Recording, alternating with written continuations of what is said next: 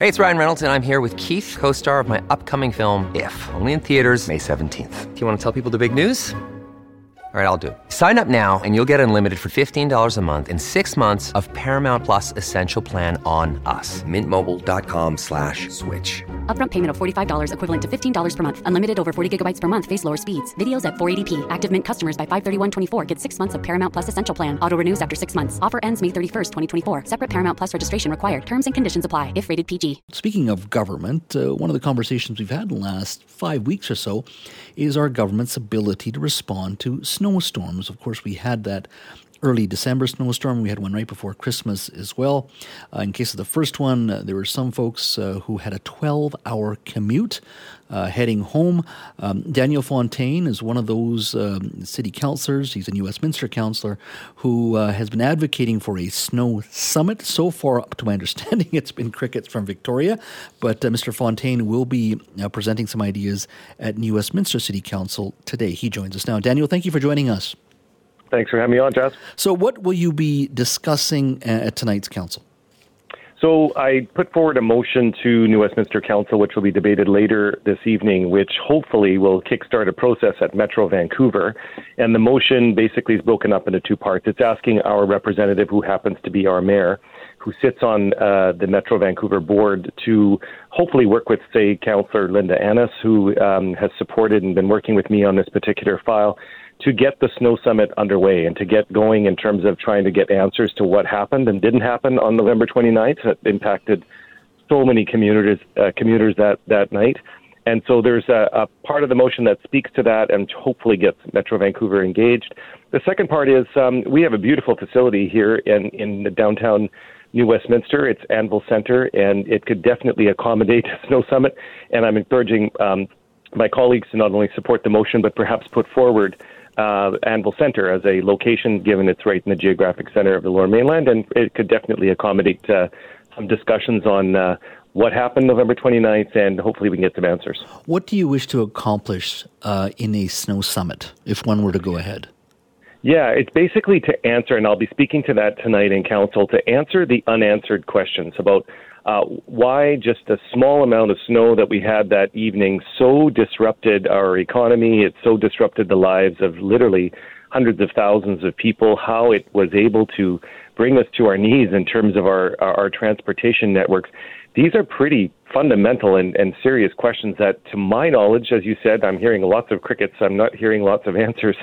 Uh, they're still outstanding, and I know we've moved on. The snow has melted, and, and perhaps some folks are hoping that we just stop talking about it. But I think it, you know, we're still early in this winter, and it's we could still get snow into January, February, and even into March, and then beyond that.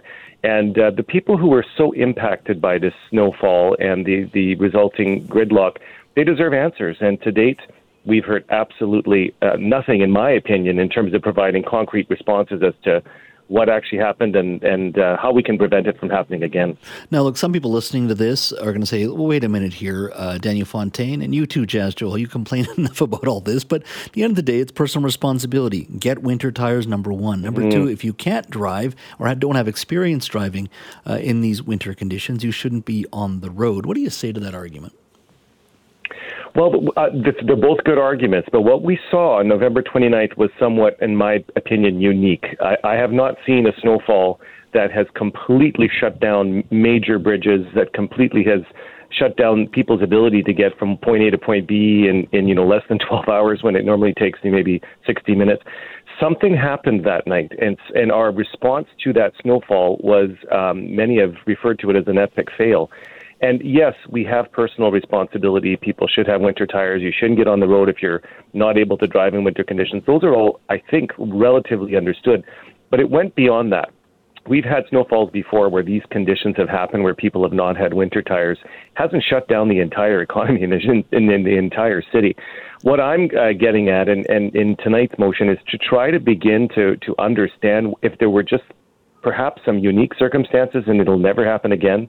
And if it, that is the case, we move on. But I have a feeling that there could have been a better response. And, and based on the amount of emails I've received and phone calls and conversations on the street with people, they've had a lot of really interesting suggestions and ideas and, and theories as to what happened. But right now, they're all theories, and we don't know until the experts get in the room and we get uh, get some answers as to what happened.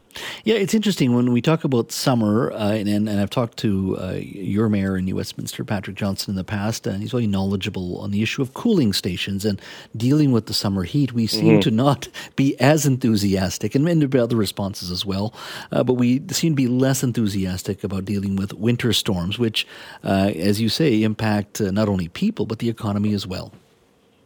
Oh, absolutely. And you know, it's it's a, you make a really good point on the heating, uh, set, the cooling centers during summer. So we do put a lot of emphasis on that as we should. But when it comes to these type of winter events, you know, oftentimes I've heard people just say, well, you know, slap on a pair of winter tires and all the all the problems will be resolved. I wish it were that simple. Uh, we saw major uh, bridges like the Port Mann, and we saw, uh, you know, bridges like and and the Deas Tunnel and other uh, bridges that were Alex Fraser shut down. I mean, they literally people could not get to and from uh, one place to the next. And I'm concerned when this happens again and we get another snow event that it's going to be a bit more serious because we might not have a fire truck make it out to um, to a building that's on fire, or an ambulance might not get to somebody in time because we're in traffic gridlock. And I think the public expects that our collective Metro Vancouver leadership and the Minister of Transportation um, would have a, at least a modicum of, of interest, uh, uh, maybe a bit of interest in finding out what happened, and uh, without it being a blame game, but maybe uh, looking at ways to prevent it in the future. And I'm I'm actually I'm actually quite dumbfounded, Jas, that we've had uh, so little uh, response to just a simple request of having public officials come into a room and, and answer some questions. I think it's our West Coast perspective as well. I put, put away my winter jacket, by the way. I know it may snow again, but I got a lighter winter jacket. I go, okay, the worst part of it is over, but, you know, I probably jinxed myself in the whole region just by doing that. You have absolutely jinxed it. I have lived here long enough to know, Jas, that uh, it, it, definitely snows in February and often around Valentine's Day. So you better get your winter coat, uh, keep it handy. There you go. Daniel, thank you so much for your time, my friend. Yeah, thanks for having me on.